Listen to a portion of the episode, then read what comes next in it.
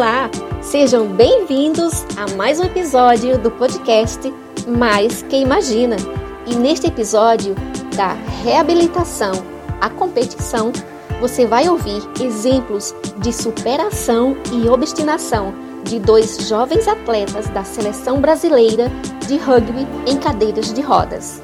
Eu sou Marta Camilo, mulher branca de 1,70m, pesando 57 quilos tenho cabelos castanhos lisos e comprimento abaixo dos ombros. Uso óculos de grau com hastes brancas.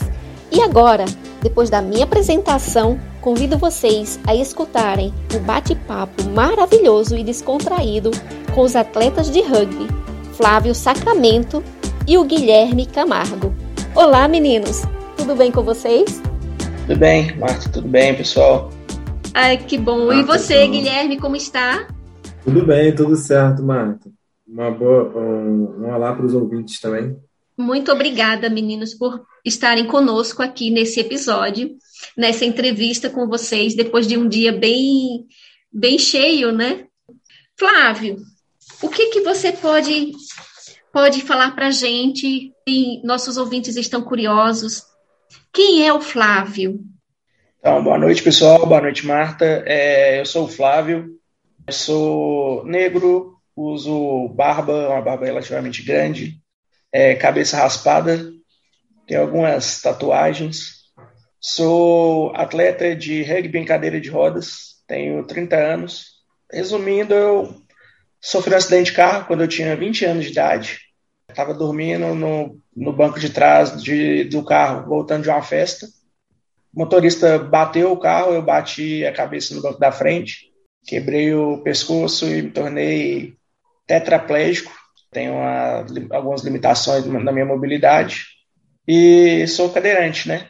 Então, é, sou uma pessoa com deficiência. Em resumo, hum. aí, eu sou o Flávio. Então, é, é, olá para todo mundo, Marta, os ouvintes, Flávio. Eu sou Guilherme, sou um homem branco, é, cabelos curtos, não uso óculos, não uso barba. Estou aqui no meu escritório falando com vocês hoje. Eu também sou pessoa com deficiência, é, sou cadeirante também, igual o Flávio, tetraplégico. Os motivos são praticamente o mesmo. Eu também sofri um acidente de carro, um acidente automobilístico. Sofri uma lesão na cervical, 6 e 7, e também fiquei tetraplégico. As minhas limitações, eu sou cadeirante, né? Minhas limitações são nos membros inferiores e parcialmente nos membros superiores. E é um prazer estar aqui com vocês hoje. Obrigada, muito obrigada mesmo por estar conosco nesse novo episódio e com muitas novidades, como por exemplo, o que, que fez vocês dois decidirem por praticar o rugby? Como foi essa jornada de vocês, essa trajetória, esses desafios, essas conquistas? Enfim, o que, que vocês podem falar para gente? Então, Marta, é, comigo aconteceu o seguinte: depois do meu acidente, eu fiquei fazendo fisioterapia em casa. Fiquei uns dois anos e meio fazendo fisioterapia em casa, já tinha ouvido falar do rugby com um fisioterapeuta meu, mas eu nunca tive um contato direto assim. É, eu fui no Sara Kubitschek, que é um hospital de reabilitação que tem em alguns lugares aqui do, do Brasil, tem um aqui em Belo Horizonte a, a médica que me atendeu, ela tem como se fosse uma parceria de boca a boca com os atletas da, da equipe, que quando chega um atleta que tem uma, um biotipo ou uma, algo que lembre o rugby, o perfil do rugby, ela entra em contato com o Ai, pessoal do ótimo. time, porque ajuda né, na reabilitação e tal. Sem dúvida. E aí eu tava lá, um dos atletas foi, foi fazer uma consulta, e ela é, conseguiu essa, essa interação. E eu fui conheci é, o atleta, me convidou, e eu fui lá na, na sexta-feira. É, na época, os treinos eram segunda, quarta e sexta. Fui na sexta-feira à noite e comecei a praticar. E aí eu vi, eu gostei muito da prática do esporte. É um esporte intenso, de bastante competitivo que era algo que eu achava que eu não ia conseguir ter mais depois de ter me tornado cadeirante, e já me senti atraído. E também vi é, várias pessoas com vários atletas com limitações até maiores que a minha, sendo mais independentes do que eu, por uhum. conta da independência que o esporte trouxe. Então, isso daí também foi um, um, um algo que me, que me atraiu. E, e desde então eu comecei a, a participar e, e viciei. Foi, foi agora a primeira vez. Foi um diferencial na minha vida. Que ótimo. E você, Guilherme? Ah, Marta, comigo foi, foi bem próximo, acho que a minha história é muito próxima do Flávio, assim. Eu também estava na minha reabilitação, eu tinha um ano na minha reabilitação e também conheci o Sara. É, eu sou do Rio de Janeiro, mas eu conheci o Sara em Belo Horizonte, na época o Sara do Rio de Janeiro ainda não estava aberto. E aí, a primeira vez que eu ouvi falar do rugby em cadeira de rodas foi no Sara, em Belo Horizonte. Eu ainda não tive oportunidade de ter o um contato direto com com o rugby nesse momento, nesse primeiro momento. Mas logo que eu voltei para o Rio de Janeiro, depois de ter passado um período de reabilitação em Belo Horizonte, é, um pouco tempo depois abriu o Sara do Rio de Janeiro, comecei a frequentar. E no Sara uhum. do Rio de uhum. Janeiro tive a oportunidade de conhecer o Eduardo Maí, que é o que eu digo que é meu padrinho do rugby.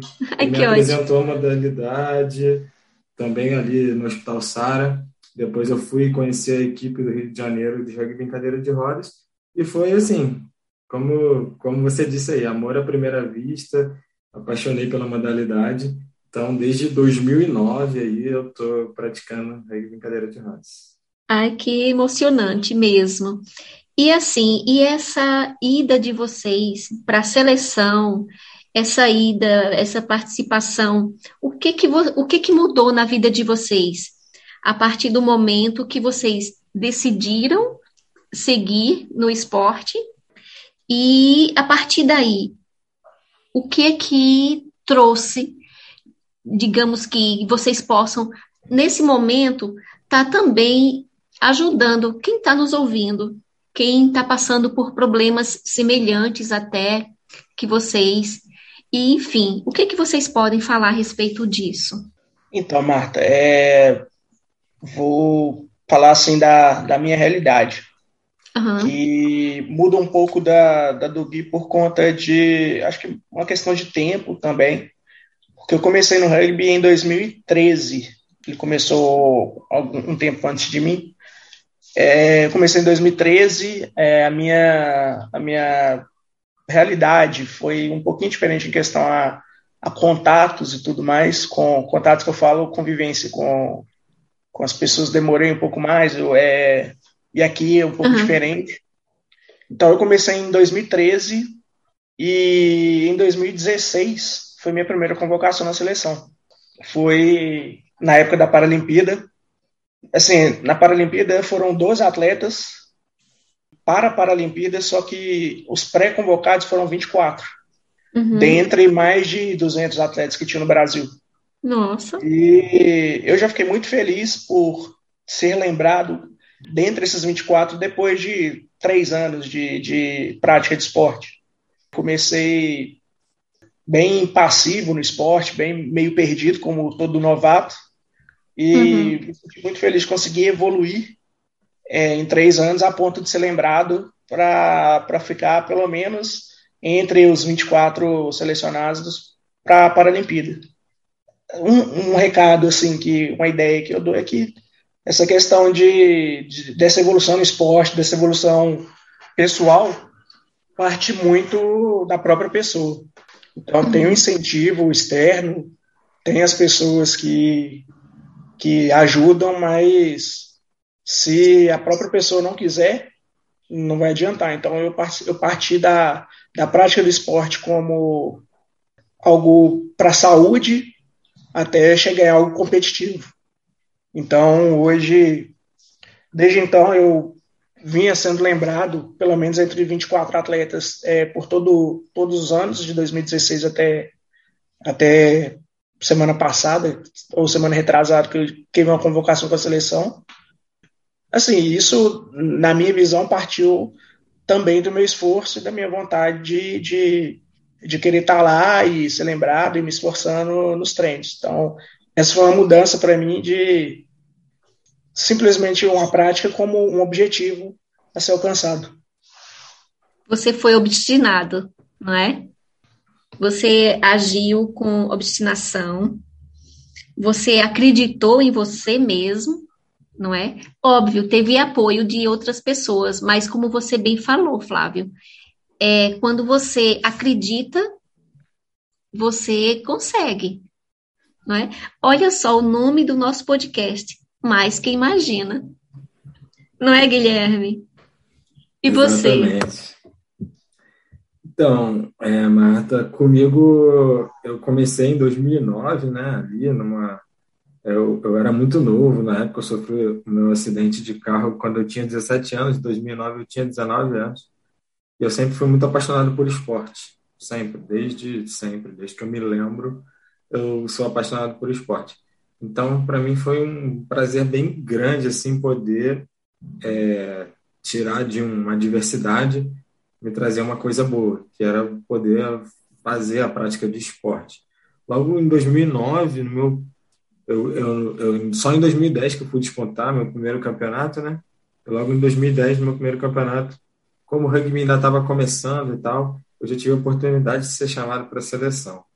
E aí, a partir daí já pude disputar competição internacional e tudo mais, e as coisas caminharam muito rápido para mim ali dentro do, do rugby. E quando eu vi, já estava uma coisa um pouco mais séria, já estava precisando me dedicar mais ao esporte mesmo, assim um caráter um pouco mais profissional. E, e aí as coisas foram caminhando dessa forma. Eu sempre gostei de me dedicar muito à prática esportiva, como eu te disse, desde criança.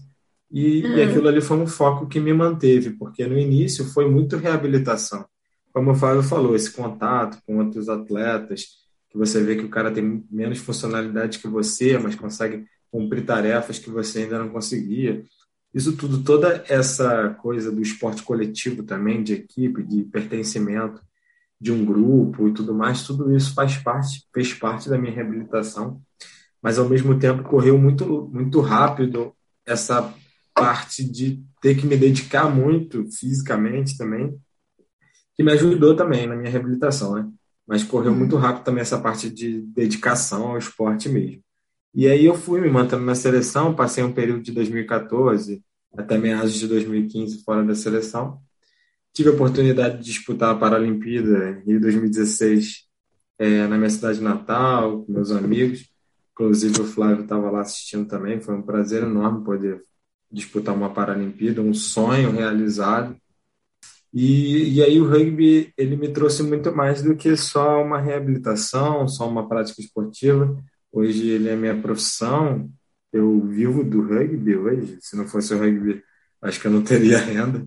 É, eu vivo do rugby hoje e também me dedico boa parte do meu tempo a ele.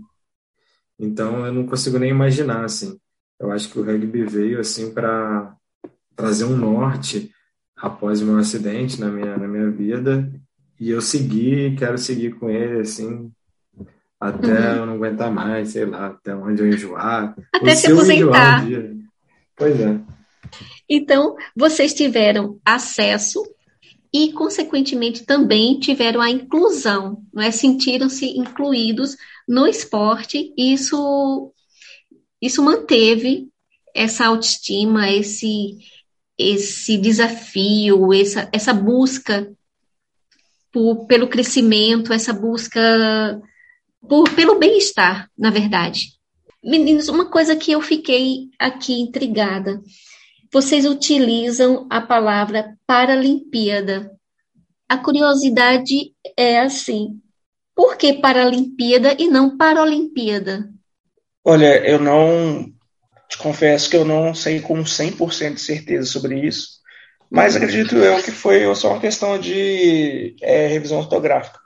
Uma época aí que teve várias alterações. mudanças, uhum. várias alterações, e acredito que a Paralimpíada foi uma delas. Não sei se o, Gui sabe mais sobre isso, eu não sei nem se minha informação está exatamente certa, se estiver errada e o Gui souber que me corrija, por favor, mas eu acho que é algo assim. Você concorda, então, Guilherme? É, não, acho que acho que não, não foi exatamente isso. Acho que o Flávio ainda não estava no esporte, que ele falou que começou em 2013, né? Essa revisão, essa mudança foi feita em 2011, após o Pan-Americano de Guadalajara, no México. é uma coisa, foi uma coisa mais comercial, uma coisa mais de marketing. Antes, ah, o, o, correto, o correto mesmo na língua portuguesa, nas línguas é, derivadas do latim, é para a Olimpíada. Não, a gente não pois tem como é. falar que o termo para a Olimpíada está errado, não. Ele está gramaticalmente correto. O termo Paralimpíada está gramaticalmente até errado, mas foi algo que o Comitê Paralímpico Internacional solicitou para todos os comitês, para o Comitê Paralímpico Brasileiro, para todos os comitês de todos os países, para que se houvesse uma adequação para, para, para ser Paralimpíada, para ficar mais próximo do termo em inglês, que sempre foi usado Paralímpico. Ah, entendi. Então, para ver essa adequação, para ser algo mais, para ficar mais próximo ao termo em inglês, para ter uma unidade maior, o Comitê Paralímpico Internacional pediu para que houvesse essa mudança, o Comitê Paralímpico Brasileiro e todos os outros comitês internacionais aí de todos os países que tiveram que fazer essa mudança acataram e, e aí ficou. E aí hoje fica uma briga assim entre os linguistas brasileiros que ficam criticando, dizendo que o seria Paralimpíada e a gente usando Paralimpíada, mas eu uhum. acho que é uma coisa mais comercial, eu acho que dá para a gente usar os dois, nenhum tá errado. Assim. Ai, que bom então, porque eu, eu acho, acho assim é o termo Paralimpíada mais adequado, eu posso estar errada, mas eu Sim, acho ele segue ele segue o padrão da língua portuguesa ali, quando você não faz é? a função do para ali, não não se perde o ó, não se perderia o ó. É algo mais comercial mesmo, foi algo um uhum. pouco mais forçado ali, que existe uma crítica dessas pessoas que defendem mais é, a língua portuguesa. Ah, que bom, então. Então, eu vou continuar usando o termo para a Olimpíada. Vontade, Agora, eu continuo com segurança, né? Agora, eu, outra dúvida que eu tenho. Quanto ao termo cadeirante, é correto ou não? Olha, Marta, também vou dar uma, uma visão pessoal e uma ideia que eu tenho sobre termos. Certo. Eu sei sobre o termo de pessoa é, que tem deficiência, é pessoa com deficiência. Sim. Então, é, tem a questão da, da pessoa que é cega, o termo técnico, se não me engano, é chamar de cego. É baixa visão, pessoa com, é, sem, acho que média visão, algo assim. Cadeirante é, eu acho que é o termo comum usado, vou dizer assim, legalmente falando, por assim dizer. Uhum. Eu não sei. É o termo a ser usado, mas por questão de pessoa com que utiliza a cadeira de rodas, eu acho que ele é bem, acho que ele é um termo bem aceito. É um termo difundido, é socialmente aceito. Não acredito que tenha problema em se dizer cadeirante. Agora, em, como o Gui, acho que ele é mais inteirado dessas coisas, ele sabe que informar melhor. E você, Guilherme? Então, eu concordo muito com o Flávio falou. Eu acho que o termo é, usual, acho que podemos dizer o termo não usual, o termo mais polido que a gente usa hoje é pessoa com deficiência, né? Isso. Mas acredito que eu pessoalmente e convivo muito com o Flávio, sei que para ele também, como ele já, já falou anteriormente, não é algo que ofende a gente, cadeirante é, é um termo que a gente mais usa do que pessoa com deficiência. Uhum. Não é como PCD, né? mas é um termo que a gente usa bastante. E eu acho que tudo vai da entonação, né? Eu acho que se a pessoa fala é, no, na intenção de te ofender e tudo mais, você sente. Eu acho que na, quando a pessoa não fala na intenção de ofender, você também se sente. Então, acho que é um termo super usual que a gente acho que a gente usa mais do que pessoa com deficiência entre uhum. a gente. Eu acho super correto. Eu acho que a gente tem que usar mesmo, porque o pessoa com deficiência engloba todas as deficiências, né? Mas aí quando você quer fazer um outro nicho, você quer colocar uma outra abazinha ali, né? Vamos dizer assim, uhum. é, a gente precisa usar é, cadeirante também. Né? É, eu acho que a gente só não pode esquecer que, que ali não é uma cadeira, né? É uma pessoa utilizando uma cadeira. Mas o termo, para mim, é tudo correto. Uhum. Ô, Mar, eu brinco que, na dúvida, ah. chama pelo nome. Na, ah, dúvida, sim. na dúvida, conheça a pessoa e chame ela pelo nome. Exatamente. Não cadeirante. Aí seria um substantivo desnecessário, não é? Exatamente. Que ótimo. A cadeira de rodas muitas vezes é difícil você ficar utilizando logo no começo, você não tem experiência, você enfrenta muitos obstáculos. E aí, o que, que vocês acham, no, no ponto de vista de vocês, esses obstáculos que nós temos nas ruas, o acesso, na verdade, aos lugares? Olha, Marta, é, no meu caso, por exemplo, no início da utilização da cadeira de rodas, a, a, antes do obstáculo físico, eu acho que tem a questão do obstáculo psicológico barra mental. Uhum. É, eu tinha um pouco de vergonha de, da cadeira, porque é algo diferente, algo que não é, é costumeiro, assim. Então, uhum. é isso me travava um pouco. E depois que eu me acostumei e tal, me tornei cada vez mais independente e eu comecei a ver mais ainda os problemas de acessibilidade. O Brasil, ele é um lugar bem inacessível é, em questão de é, acessibilidade, assim, né? É, é, são muitos lugares com construções mal, mal feitas, obras mal feitas, é, acessibilidade feita por pessoas que acham que que tá, tá bem acessível, mas que não sentaram numa cadeira de rodas ou que não ou que não tentaram se locomover com os olhos fechados mas fizeram a obra e acham que, que tá certo. O, o povo brasileiro é um povo muito solícito, então às vezes mascara isso. Várias vezes já aconteceu de eu chegar no lugar, não ter acesso, chegaram para mim e falar, não, eu te carrego. É, junta dois, três, levanta a cadeira e vai. Então, é, isso acaba mascarando é, muitos problemas de acessibilidade que a gente tem em vários lugares, desde rua até instituições seja instituição de ensino ou qualquer outro tipo de instituição.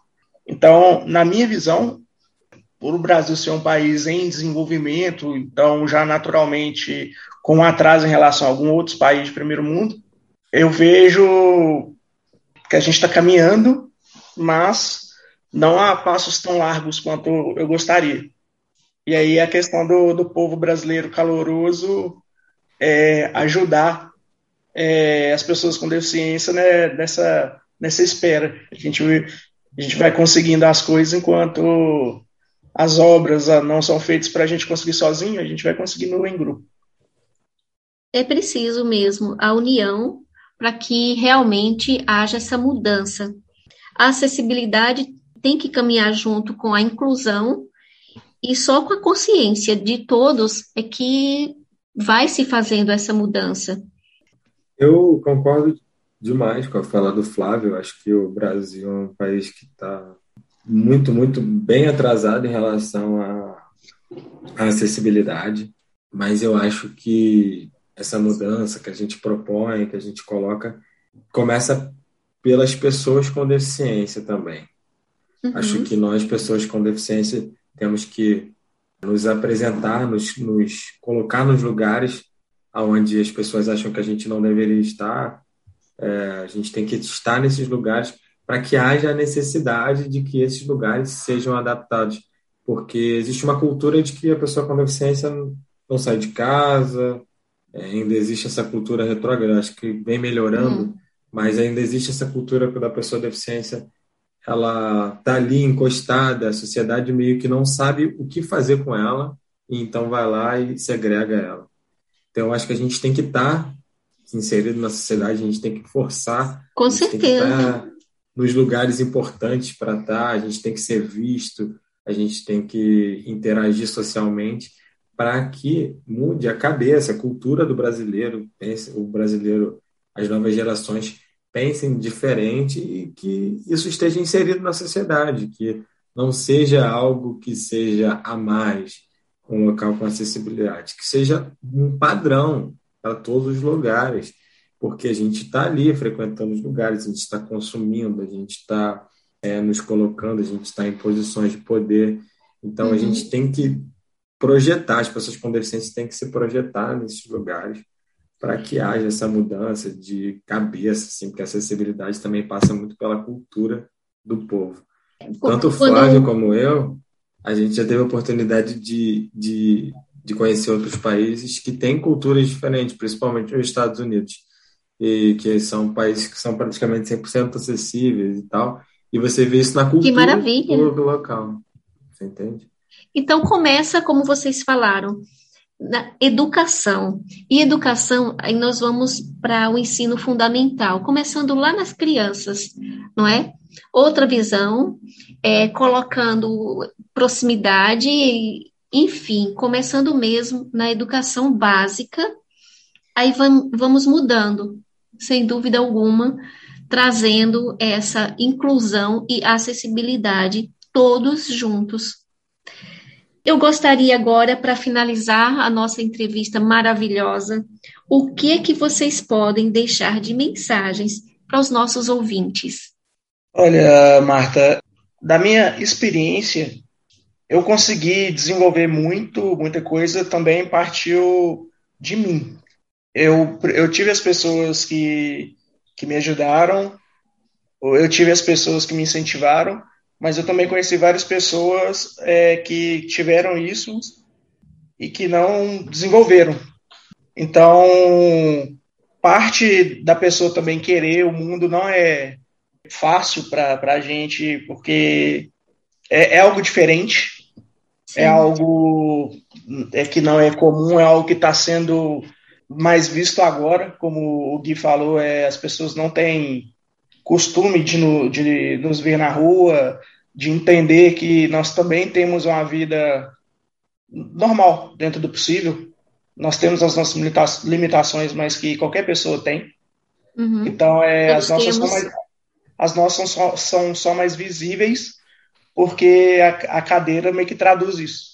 Então, as pessoas Sim. veem a cadeira e já tem várias ideias.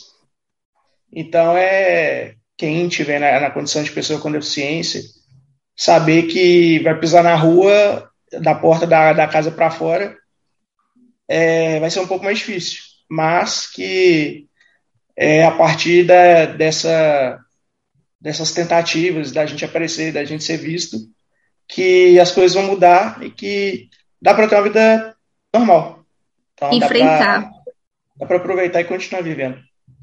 Acho que a ideia é exatamente essa do Flávio. Acho que, apesar das dificuldades, a gente também eu também já, já vi pessoas que tiveram uma dificuldade de enfrentar as barreiras, até psicológicas, do, do, de quando você adquire uma deficiência, mas as barreiras físicas também são, acho que, no fundo, também bem difíceis. E eu acho que a gente tem que encarar mesmo, a gente tem que ter, ter determinação. Como eu falei anteriormente, o Flávio falou aí também, a gente tem que estar nos lugares, a gente tem que se apresentar. É, a gente não, não pode querer que façam as coisas pela gente sem a gente. A gente tem que estar tá participando do processo de mudança. Porque só a gente que tem deficiência para saber realmente o que a gente necessita. Então, Isso não é adianta verdade. a gente colocar na mão das outras pessoas, não adianta a gente querer que as outras pessoas façam pela gente, a gente esperar, a gente tem que se organizar, é, a gente tem que ter uma consciência de classe entre as pessoas com deficiência para a gente poder colocar isso para frente e mudar a cabeça desse país se nós, pessoas com deficiência, mostrarmos para as pessoas que não têm deficiência que nós temos nosso potencial, eles vão entender isso com o tempo e vai acabar capacitismo, vai acabar esse paternalismo exacerbado que a gente tem hoje na sociedade brasileira. E aí a gente, como pessoa com deficiência, vai começar a se sentir é, com os olhares da sociedade vão ser novos olhares para a gente olhares de igualdade, de equidade, né? Que é que a gente precisa. Então, Essa é exatamente a finalidade.